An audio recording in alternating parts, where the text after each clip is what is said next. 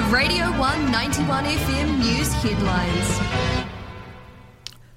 Kia ora koutou, this is your R one News Bulletin. It's eleven oh three a m, ko Boni Aho. Cabinet is set to announce whether the country will move alert levels today. Minister Chris Hipkins will front a press conference today at one p m to announce the decision.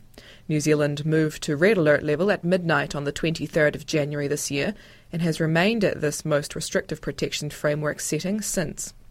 sixteen new deaths with COVID nineteen were reported yesterday, bringing the total fatalities to five hundred sixteen, and more than eleven thousand new cases were recorded.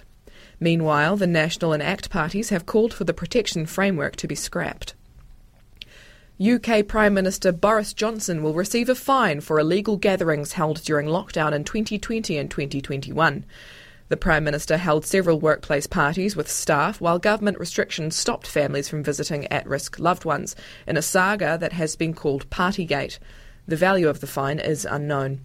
The fines have renewed calls from the opposition Labour leader Keir Starmer for Boris Johnson to be sacked from the premiership, and other members of Parliament have called for the Prime Minister, um, and the Prime Minister has repeatedly denied any wrongdoings. The iconic Sammy's Theatre had new life injected into it over the weekend when local bands used an unlocked accessway into the disused building to hold a lo-fi gig.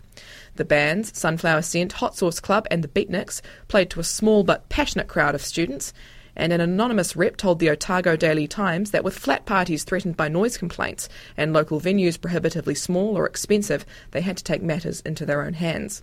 The council has been canvassing options for a new mid-sized performance venue for their ten-year plan and are currently at the consultation stage.